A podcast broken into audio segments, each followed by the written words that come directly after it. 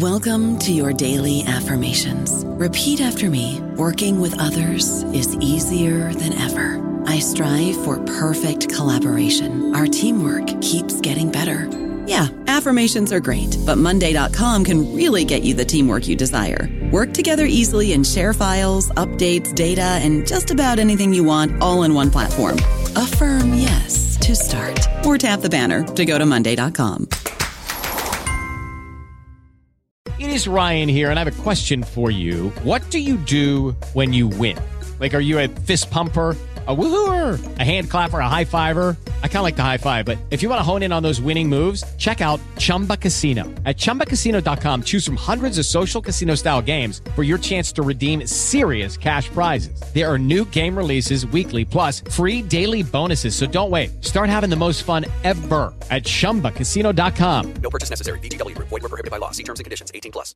Hello, everybody. This is Marshall Poe. I'm the editor of the New Books Network, and I'd like to tell you that we have a new and improved website. It has two new features that we think you'll love. One of them is a vastly improved search engine so that when you type in keywords, you'll get a bunch of episodes really quick. The other is the ability to create a listener account. And in that listener account, you can save episodes for later listening. So you can create a kind of listening list. We think these features are neat and we think you'll enjoy them. Please visit the site today. Welcome to the New Books Network. Uh, hello and welcome to New Books in History, a channel of the New Books Network. I'm Bernard Keo, lecturer in Asian history at La Trobe University, and I'll be your host today. Before I begin, I would like to acknowledge that I'm speaking from the unceded lands of the Wurundjeri and Bunurong peoples and pay respect to their elders past and present.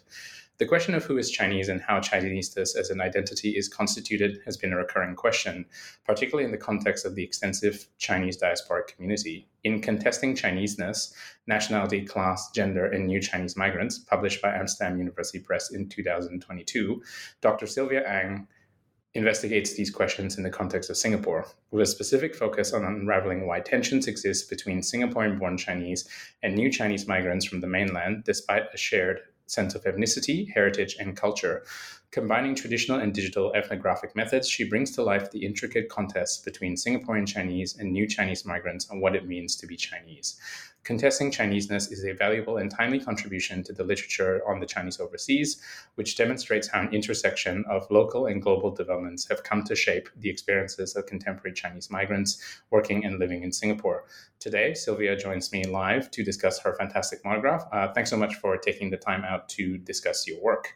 Um, so, before we get into the nitty gritty with your excellent monograph. Um, I thought we might start off by letting you introduce yourself to the audience.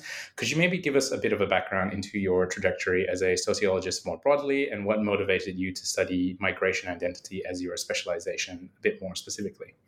Right. Um, thanks, Bernard, for having me, and thank you for um, doing this. It's not easy to be a host as well, I suppose. Uh, before I start, I'd like to say that I'm speaking from the unceded lands of the Woi Wurrung and Burung peoples of the Kulin Nation. I'd like to pay my respects to elders past, present, and emerging, always was, always will be Aboriginal land. Now, um, it's an interesting question uh, on the sociologists. Um, well, although I identify as a sociologist of migration, ethnic relations, and social inequalities, my work is actually quite interdisciplinary. And uh, really, it spans across the fields of sociology, cultural studies, uh, geography, and Asian studies. I think um, I'm happy, however, to identify as a sociologist because my research uh, the book, of course, is always concerned with how the individual interacts with the broader social world and how even as structures shape individuals, individuals also shape structures. Now, regarding migration um, and identity, right, uh, in your question, I think some of my motivations uh, do stem from my own background. Uh, you might be able to tell from the accent as a Singaporean, you can't run from it. Um, I grew up in a settler state, right? Really, it's a settler state uh, where other than the native Malay um, ethnic group, uh, all others are immigrants or have ancestors who are uh, who were immigrants, and uh, immigration didn't stop even after um, so many migrants have settled. Uh, one may know that Singapore is highly dependent on migrant workers, whether low wage or high wage. So there's a lot of diversity in Singapore, not just in terms of the settlers' uh, backgrounds, but also the migrant workers from various backgrounds who live amongst Singaporeans. So I think uh, it's it's hard not to be interested in migration and identity when one has lived in Singapore. Yeah, thank you for the fantastic kind of introduction to yourself. Uh, so we might turn to your book, and so I guess the first question I should ask is, what do you think of as the primary argument for contesting Chineseness? Right. Um, the primary argument of uh, the book is that Singaporean Chinese and mainland Chinese migrants, so we're talking about uh, newly arrived migrants from mainland China, um, that they have different imaginaries of Chinese identity. And to draw this out, uh, what I do in the book is really two things. First, uh, I detail how participants, right, and I interview Singaporean Chinese as well as mainland Chinese migrants. Uh, I detail how they imagine Chineseness alongside nationality, class, and gender. And these factors combine in myriad ways to produce hierarchies of Chineseness. The second thing the book does is to consider participants' interaction with state discourses on migration and Chinese capitalism to show how the state and China's rise shape their Chinese subjectivity. So essentially, my analysis aims to contribute to unpacking the complexities of mass migration, super diversity, and assumed homogeneity of the Chinese category. Yeah, so um, of moving on to your introduction, what, what I really liked from it is this kind of opening anecdote, because as someone also of Chinese descent, um, but from Malaysia rather than Singapore, this is kind of an all too familiar scenario for me, uh, though I also have the baggage of not speaking Mandarin fluently, which makes these interactions kind of tricky. Um, I know the monograph focuses specifically on Singapore, but as someone who's lived and worked between Australia and Singapore, what differences have you kind of found in terms of your own experiences, uh, your experiences of Chineseness in the two countries? Mm, really interesting. Um, well, I would like to ask you about yours too, but uh, well, okay, I'll talk about mine first, maybe. Uh, well, to put it simply, I think in Singapore, uh, I I used to be part of the dominant ethnic group, uh, you know, the the Singaporean Chinese group, and I enjoyed significant privileges over uh, minorities. Uh, although I must say that uh, although I've been labeled Singaporean Chinese, my heritage is actually quite fuzzy. So that's uh, also talking about how really a lot of people's identities are very fluid, but uh, we have been forced to go under these four categories in Singapore, which is Chinese, Malay, Indian, and others. Um, in Australia, I've faced racism due to my appearance, uh, my appearances uh, of appearing, you know, like a Chinese. Um, and I could stop there, but I'm not likely to, because I'm always about gender, right? Social inequalities and hierarchies of power. So I will add that, and this is not to diminish uh, minorities' um, experiences in Singapore, okay, but to give you a better idea of the power hierarchies in Singapore. I'll add that in Singapore, although I'm part of the dominant Singaporean Chinese ethnic group, the patriarchal structures in, in Singapore means that I'm frequently placed in positions subordinate to Singaporean Chinese men. Uh, of course, in Australia, you know, there are experiences, uh, and I do experience the intersection of racism and sexism, uh, but I think for sexism to a lesser extent. So uh, sometimes I think about which I can tolerate better. Uh, you know, sexism in Singapore or racism in Australia. So I don't yet have the conclusion. no, it's a, it's a really good point, and, and sort of uh, I don't want to take too much time discussing my own experiences, but it's an interesting thing that I often think about with fellow migrants, um, especially in Australia as well, in the sense that there is that strange positionality that you have as a double migrant, or in my case as a double migrant, in the sense that you know, in Malaysia, uh, Chinese are seen as the minority group as well, and sort of in Australia, it's the same thing. So I've, I've seen sort of similar things, but it's a very different type of intersectionality as well. But but and as you mentioned, gender uh, being male, that sort of gives me some privileges, uh, but in the kind of Australian versus Malaysian context, that becomes tricky as well. But let's not talk about me. Let's uh, talk about your book instead. Um, have you found that your personal experiences as both as kind of an insider and outsider, particularly as someone who grew up in Singapore, but then spent time studying overseas. Has that assisted in the research process? It's something I asked because I was struck by your discussion of methodology, which not only demonstrated this really thoughtful positionality, and, and you know, you mentioned that in your uh, response to the previous question as well, but it's also this kind of reflection of the migrant experience, albeit to a Western country rather than to Singapore. Mm-mm, really good question. Yeah. Um, now it was very interesting to go back to Singapore uh, and do this research. Uh, I haven't been overseas for very long then. Um, you know, I was only living overseas in Australia for four years before I went back to do um, my field work. And um, despite that, I think you know being a candidate of uh, overseas university kind of helped uh, because I was kind of part stranger to to both the Singaporeans, uh, Singaporean Chinese, and also to the mainland Chinese migrants. Um, so I think simultaneously, I was occupying an insider and outsider position during my field work. Uh, as an insider, uh, you know, with Singaporean Chinese, I could uh, do strategies of code switching. So I can uh, speak a quite good Singlish or or maybe not now anymore because I've been in Australia for a lot longer, but um, I could do English, Singlish, I can do good Mandarin, I can do bad Mandarin, and even some Chinese vernaculars. Um, so that is to really minimize the kind of uh, distance between um, Singaporean Chinese and myself. Um, but at the same time, right, I found it useful to position myself as an ill-informed overseas returnee, uh, you know, Singaporean. Like, oh, you know, I've been away for four years. I don't know what's been happening with Chinese immigration. Can you tell you tell me more about like these mainland Chinese migrants? So that's what I did. Uh, and and I think a lot of uh, my Singaporean Chinese participants felt like they were in a position of power to educate me. And so I got a lot of information out of that. Now, my position as an insider Singaporean uh, while interacting with Chinese migrants was really interesting because uh, definitely it came with benefits um, because so many of them have so little interaction with Singaporeans. Uh, and I talked about this in the uh, chapter on Geylang as the new Chinatown. Uh, I, when I met up with a group of mainland Chinese construction workers, um, and it was a whole table full of them. I think it was like a good seven, eight of them. And they actually said uh, they have never had the opportunity to interact with a Singaporean. And they were actually treating me like a star. They were like, you know, interrupting each other to ask me questions about Singapore.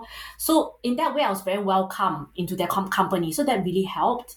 Uh, and then at the same time, uh, because I identify as a graduate student, uh, you know, in an Australian university, uh, I could also seem as an outsider, which uh, mitigated the wariness they may normally have with other Singaporeans. They're like, ah, she's not the same kind of Singaporeans that have been discriminating against us. You know, she studies overseas. So that helped as well. Yes. Yeah, and, and sort of continuing with methodology, admittedly, this is a bit of a big question that goes slightly beyond the book, but as someone who practiced digital ethnography as part of uh, your research, what do you think of the rise of you know new technologically enabled ways of doing research in recent years? It is a very big question. um, I think generally technology is not going to stop, uh, and I think uh, we should embrace it, including um, technologically enabled ways of doing research. Having said that, uh, really the kind of you know techno- technological and able ways of doing research for me that I've done is digital ethnography. So I'll comment mainly on that, I think. Um, I think today, people's lives are really deeply, deeply entangled with and communicated via digital technologies. So digital ethnography helps to present a more rounded approach to people's lives. Um, however, the way I've approached it in uh, the book is that although digital media is a part of uh, people's lives, it is also not the only part. Um, there are other aspects of their lives uh, that you know personally I wanted to take into consideration. So digital ethnography was actually used to complement uh, my ethnography as well in that uh, in-depth interviews. Um, and also I wanted to um, just note that there are many ways to do digital ethnography. And depending on the topic uh, of research, uh, digital ethnography on its own can be just as fruitful. It's just not the way I've approached it. Uh, and also regarding my topic. Uh, for the book, uh, just to uh, expand a little bit, uh, I use digital ethnography in two ways. I observed social media websites uh, that are frequented by Singaporeans and mainland Chinese migrants in Singapore. And also, I use the mobile media um, application WeChat to observe, access, and talk to many Chinese migrants. Yeah, and, and sort of uh, moving on to your first chapter, as you kind of set out, uh, which gets to the heart of the question about Chinese identity in its title, "Who's Chinese?" There's been, there's been all these long-standing debates over who is and gets to be Chinese, not just within the broader diaspora, but in China itself. So, how have responses to the question of who is Chinese changed over time? Do you think? Okay, now the answer is going to be a bit long, I think, because it changed over time, right? So I'm going to tell you how it changed over time. Just bear with me. It's, I'll try not to make it so dry. Um, I think in the chapter, uh, I talk about imaginaries of who is Chinese, right, has really evolved with politics. It's very practical, right, uh, contingent on the practical needs of capitalism and geopolitics. And this is in China as well as in Singapore. And so in the book, I discuss how China evolved from claiming all overseas Chinese as Chinese nationals to uh, kind of being um, forced or compelled to acknowledge that many ethnic Chinese, uh, especially in the context of Southeast Asia, had acclimatized to their host countries and took on the nationalities of their newly independent nations. Right? In other words, they had to kind of let go of this uh, overseas Chinese. Now, for Singapore, I show that Singapore, uh, Singapore's Chinese identity, it's really interwoven with China, and it's a responsive identity that feeds off China's evolution, right? So whether it's uh, not wanting to associate with China uh, in the 1960s and 70s uh, because Singapore didn't want to be seen as communist, uh, to the process of re-Sinicization, to profit from China's opening up in uh, the 1980s. So, crucial to the book's key concern is how China, with its economic rise, has in recent times increasingly appealed to the ethnic Chinese overseas, regardless of their nationalities, to contribute to the Chinese dream. So this is really a key concern.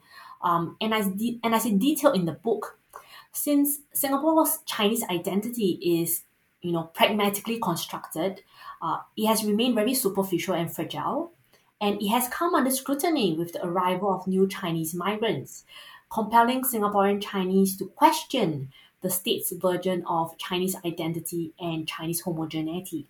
So, in other words, to answer the question, finally, its summary is to say the question of who's Chinese has, I think, grown in uh, with a lot of importance and relevance with the arrival of recent mainland Chinese migrants in Singapore.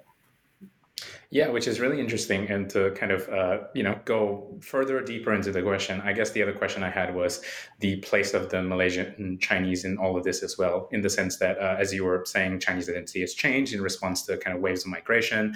Um, and one of the things that we do know about sort of Singapore is the kind of presence of Malaysian Chinese, and, and they're quite a large contingent. I know the book focuses primarily on uh, Singaporean Chinese and mainland Chinese migrants, but I couldn't help but wonder how do the Malaysian Chinese fit in the middle of all of this? I, I kind of expected this question because Bernard has a Malaysian Chinese. so now it's a really interesting question, and I wish I could find out because I, uh, like you said, the book doesn't include uh, the Malaysian Chinese.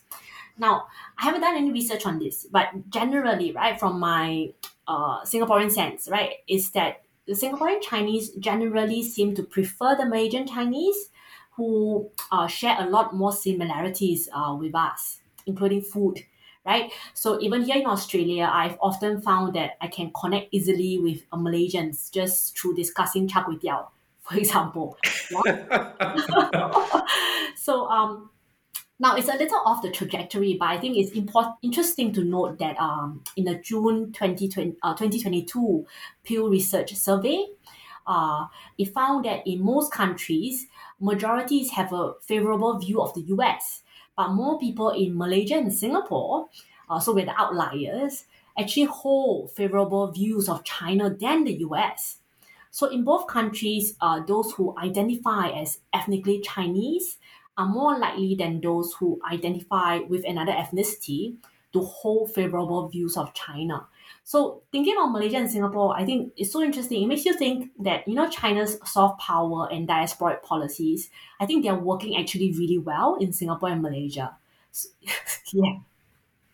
It's so that's actually really interesting. And, and of just like as a brief aside, I think you can bond with anyone over char kway teow. It's just a universal food, right? Um, but that's just a strange aside. Um, and, and kind of uh, continuing on with this kind of idea of identity, uh, you make this observation in chapter two that the social imaginaries of Singaporean and mainland Chinese are kind of constructed along class lines, with the former being conceptualized as middle class and urbane, while the latter are framed as kind of working class and unrefined. How much of this is driven by aspiration or anxiety on the part of Singaporean Chinese about their own class positionality? Mm, great question. Now, in the book, I focused on how Singaporean Chinese imagine the Chinese, especially female migrants, as marked by bad dressing, poor hygiene, and sexual immorality. For the Singaporean Chinese, these markers are imagined to be mainland Chinese migrants' embodiment of the third world status of their country and which construct Chinese migrants as of the lower classes. Of course, this is contrary to the fact, right? I mean, China is nowhere near third world, but the imaginary of China as third world has stuck uh, in the Singaporean Chinese imaginary because so many of our ancestors, like our grandparents, uh, actually fled from a very poor uh, China that had famine uh, then, right? Um, now, Chinese migrants perceived lower class status is linked to Singaporean Chinese denial of their cultural citizenship, which is intimately linked to anxieties about immigration. Uh, that the middle class Singaporean, right, will be engulfed by the incoming mainland Chinese migrants and their taking up of Singaporean uh, permanent residence and citizenship. So, uh, yes, the anxiety is about class. Um, but that is also very closely linked to uh, anxieties about immigration, basically. Yeah, and, and sort of like going to the point that you were saying about the kind of uh, perceptions of Chinese migrants, mainland Chinese migrants, there's this kind of sensory perception that you talk about as well, where they're kind of seen by Singaporean Chinese as smelly, dirty, unfashionable, uh, kind of. Uh, is, is that this kind of mirror to the discourse that British colonizers had towards Asian communities during the colonial period, or is this something that's kind of different? Mm, interesting. I, I wouldn't say it's a continuation of colonial attitudes because I think it's quite different how uh, white colonialists enact racism on non-white people, right? People of color. Rather, I would argue that it's an evolution of racism from biological racism to cultural racism. Um, despite the lack of difference in skin color and phenotype, right? These markers of difference are like smell or you know being dirty or unfashionable have circulated and take on their own shape, right, in the Singaporean context. And I think fashion, right, which is what I uh, discussed, I think smell and, and dirt it's it's uh, has circulated as racist uh, ideas uh, quite universally.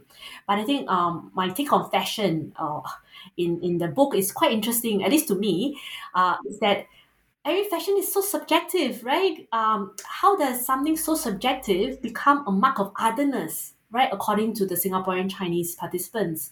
So while this chapter does echo uh, David Theo Goldberg's observation that racism travels not just geographically, but from one marginal group to another, it's also, uh, I'm keen to explore other contextual ways of producing difference.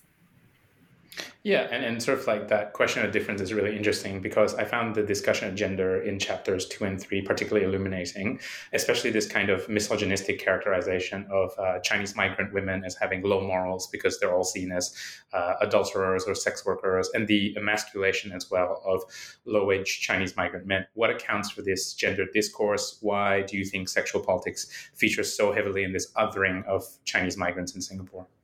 I don't know about you, but I'm very busy and I don't have a lot of time to cook. That's why I subscribe to Factor. Eating better is easy with Factor's delicious, ready to eat meals. Every fresh, never frozen meal is chef crafted, dietitian approved, and ready to go in just two minutes. You'll have over 35 different options to choose from every week, including Calorie Smart, Protein Plus, and Keto. These are two minute meals.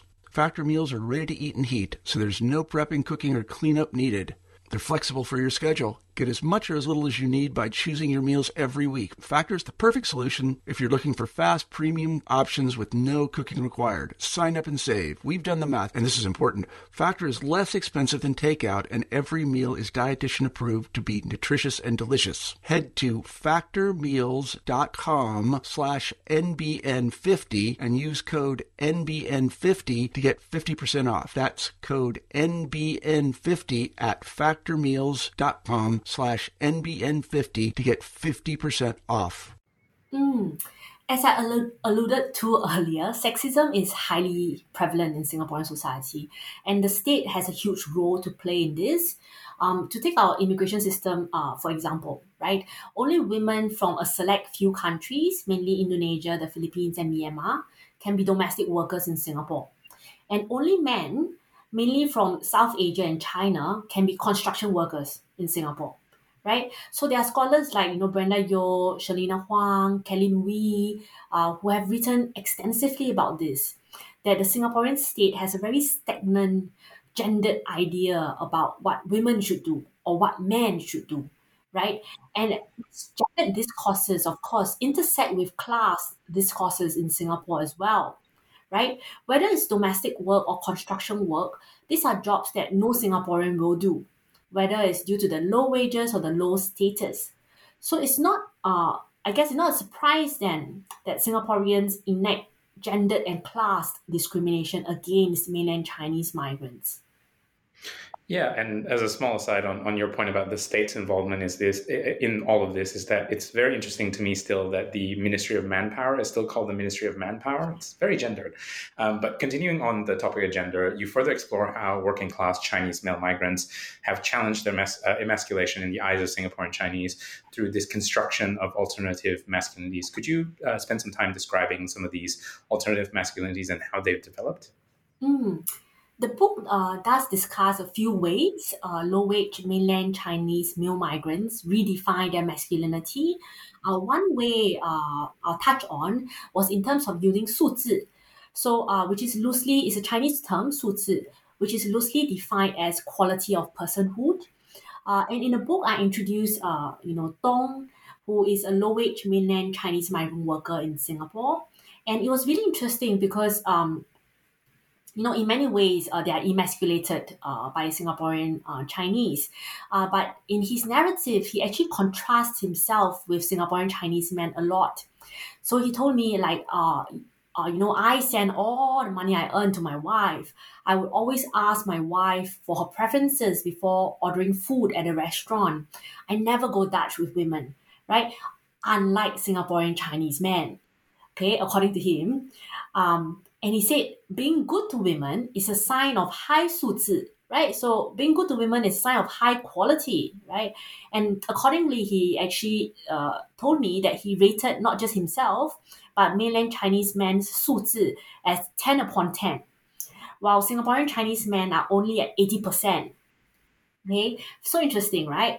And because um, and you know, my analysis is really that uh, because Stone cannot meet mainstream standards, right, hegemonic standards of a successful man in the form of possessing wealth, right? He de-emphasized uh, Singaporean Chinese men's ability to spend, right, uh, but emphasized the manner in which they spent, right, which according to him was individualistic and inconsiderate of women so, in that way, he represented not only himself, but all Chinese men as of higher 素质, therefore uh, repositioning mainland Chinese men's masculinity as superior to Singaporean Chinese men. Yeah, that's really fascinating. And sort of uh, moving on to kind of uh, language. So, On Speaking, or perhaps more accurately, Not Speaking Chinese, which is a great book by Ien Ang, by the way, uh, language seems to be one of the most complex sites of contestation for Chinese identity. In the case of Singapore, this is largely centered around English being the lingua franca and language of power, and Mandarin being mandated by the state as the mother tongue for uh, those that are identified or identify as Singaporean Chinese at the expense of traditional vernaculars like Cantonese, Hokkien, Hakka, Teochew, uh, among others. Could you elaborate on how language acts as a battleground for identity in Singapore? Yes, of course. Yeah, I don't know if you ever know a Singaporean Chinese and whether they can speak uh, Mandarin really well. I'll tell you to give you some context. Uh, Singaporean Chinese, uh, we do have to take Mandarin classes throughout our mandatory education, but our first language, uh, you know, whether it's used in examinations, work, or the bureaucracy or day to day, you know, basis is English. So Mandarin is conventionally perceived as of very little econo- economic value in Singapore, right? And uh, being the ever pragmatic Singaporean, uh, until the more recent rise of China's economy, uh, you know, most Singaporean Chinese don't value uh, the Mandarin language very much, and uh, many of them, their Man- Mandarin language ability can be quite mediocre. Uh, probably not very far from uh, what you claim you can speak, uh, Bernard. Uh, look, I think um, Singaporeans can speak better Mandarin than I can, but that's beside the point. Um, so, in your final chapter, you provide this really fascinating exploration of Geylang, which is the kind of red light district of Singapore, and how it has come to be reimagined as a new Chinatown, in contrast with the kind of curated vision of Chinatown that, that's found in uh, the city center, which more replicates the kind of Chinatown that we're more familiar with in lots of cities around the world. Why do you think Geylang has become this space and place for the gathering of new Chinese migrants, and how how is the construction of others related to the construction of places? If you don't mind, I might just uh, finish answering the previous question. I realize I haven't uh, finished answering it. Um, oh, yeah, please go ahead.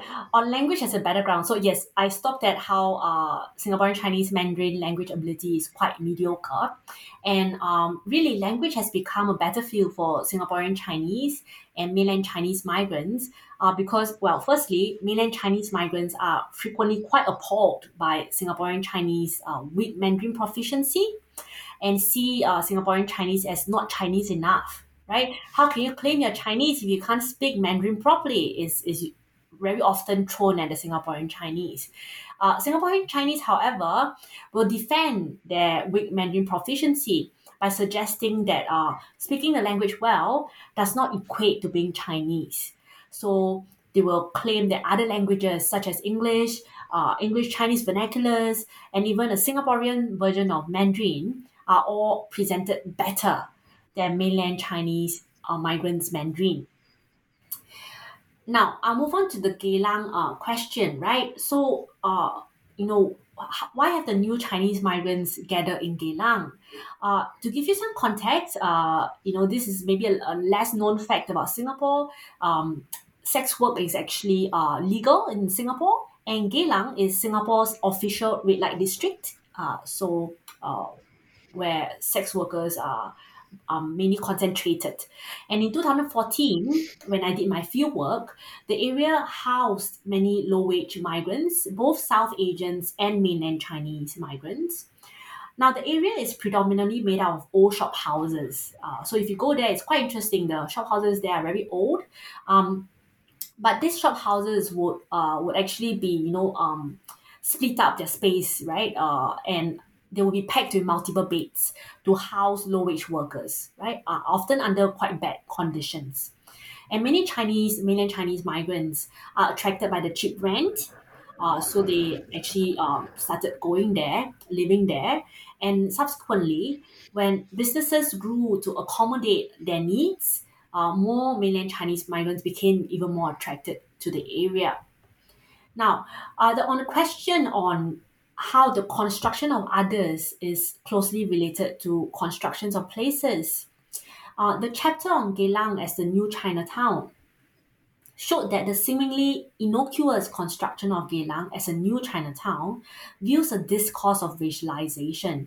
So, uh, in the book, I talk about how Singaporean Chinese um, and the media's construction of Geylang as the new Chinatown is deeply linked to imaginaries of mainland Chinese migrants as inassimilable. So Geylang, although it has been for decades, uh, really for a very long time, the state's red light district with attached vices, right, whether it's gambling uh, or, or things like that, it is now constructed as even more immoral and lawless due to the large presence of Chinese migrants. So the Singaporean Chinese construction of Geylang as the new Chinatown is really intimately linked to the construction of Chinese migrants as others. The implication is that the immorality and lawlessness in Geylang fits the immorality and lawlessness of mainland Chinese migrants. So, in essence, this chapter shows that the construction of others is closely related to the construction of places. Yeah, that's so fascinating. And I guess the other striking part that I found with the chapter involves this discussion of the original Chinatown as well, which has become this kind of, um, as I was saying earlier, commodified space. It's kind of a tourist trap that follows the similar hallmarks of Chinatowns all over the world. So, you know, pagodas, dragon gates, lion statues, lots of red everywhere. Uh, given Singapore has a majority ethnic Chinese population, why does it have a Chinatown? Mm, really good question, uh, Bernard. And you're right, right? It's very touristy. It's like a, a little uh, ethnic wonderland. Um, the red lanterns, the pagoda-like bus stops actually has very little to do with Singaporean Chinese lives. I've actually never seen a lantern in my life, you know, like those red lanterns. Not even Chinese New Year? Uh, yeah, unless unless I go to Chinatown, yeah, basically, and during Chinese New Year, right? Um, now, really interesting. Singapore's Chinatown is a colonial legacy, right? Because we were colonized um, it was the initial uh, congregating spot for newly arrived Chinese in the 19th century. And really, uh, the place is conjured by the colonial imaginary.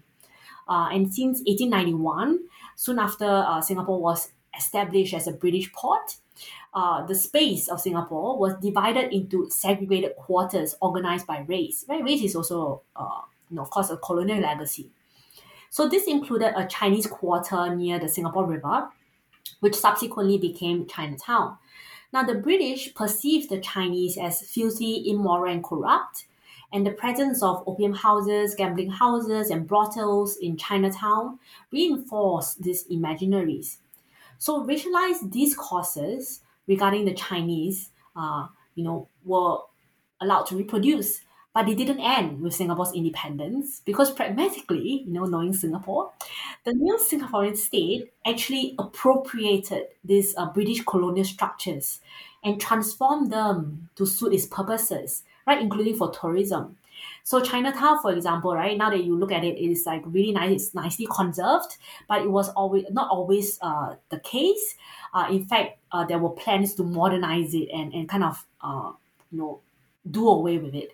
Um, but the call for conservation in 1980s coincided with a decline in tourism and the mounting fear that a modernizing Singapore was losing its Asian values, right, with inverted commas, to westernization. Uh, so again, pragmatic choices. So that's why the Singapore's Chinatown remains. And as you know, we've learned so far in this interview, uh, Singapore is a very pragmatic place. Uh, but to kind of wrap up our discussion on your book today, I wanted to ask what you thought might be the future of Chineseness as an identity in Singapore, and maybe even if it's too, if it's not too difficult to ask, globally as well. Uh, especially when we consider the continuous tendency of China as a superpower, both you know economically, politically, militarily, in all of the various senses. Mm, yes, of course. Um, I think. Uh, I think the Singaporean state may finally have decided that in order not to be held hostage to Singapore, uh, to China, it must define its own Chinese identity, right? Which is why uh, in 2017, it opened the Singapore Chinese Cultural Center that cost uh, a US $110 million. So it's a lot of money. It's an 11 story sparkling building. Um, and uh, significantly, right, uh, and fascinatingly, the Singaporean Chinese Cultural Center came after the China Cultural Center, which was opened in 2015 during China's, uh, you know, President Xi Jinping's state visit to Singapore. So I think the and they're very close to each other. Yeah, they're both actually very uh, proximate to each other. I think this close proximity between these two Chinese cultural centers in Singapore may not be a coincidence. I think the question of distancing Chineseness from China has always been a topic of interest among scholars studying Chinese diasporas. Um, and we're still talking about it. It's been a long time. We're still talking about it. I don't have an answer uh, to the future of Chineseness as an identity in Singapore, but I think the Singapore's uh, Chinese identity, because of its co-constitutive connections with China's identity, it's going to be very, very hard for Singapore to create its own. uh, you know, as I wrote in the book, uh, there was an esteemed uh, scholar of Chinese diaspora uh, that was uh, with uh, that was with me. We, were having a talk, and when she heard about this Singapore Chinese Cultural Center, she said, "But what will it teach?"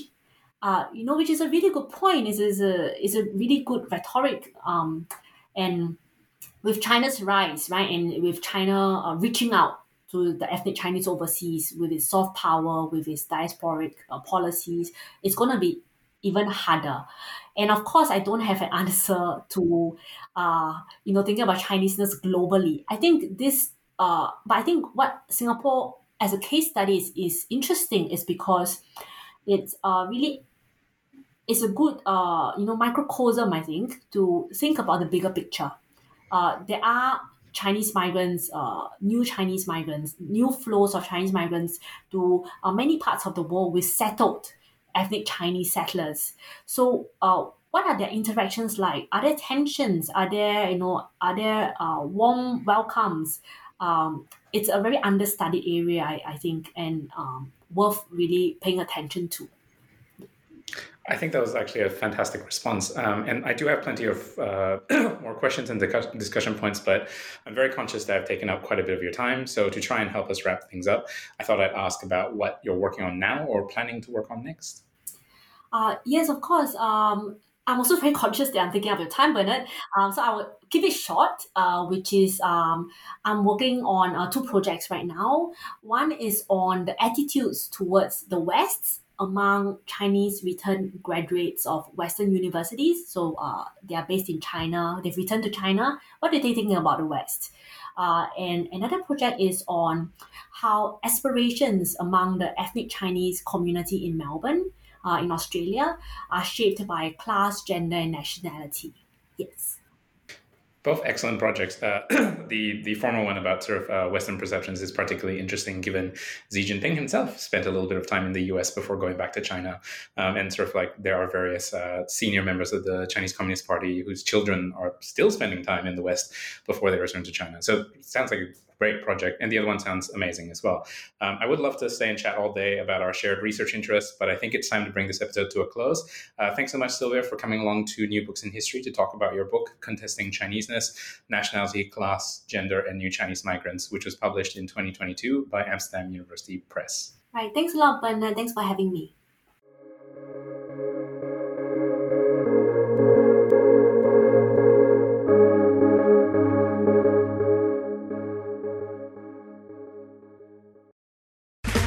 Okay, round two. Name something that's not boring. A laundry? Ooh, a book club. Computer solitaire, huh? Ah, oh, sorry, we were looking for Chumba Casino. That's right. ChumbaCasino.com has over 100 casino style games. Join today and play for free for your chance to redeem some serious prizes. ChumbaCasino.com. No purchase necessary. Full prohibited by law. 18 plus terms and conditions apply. See website for details.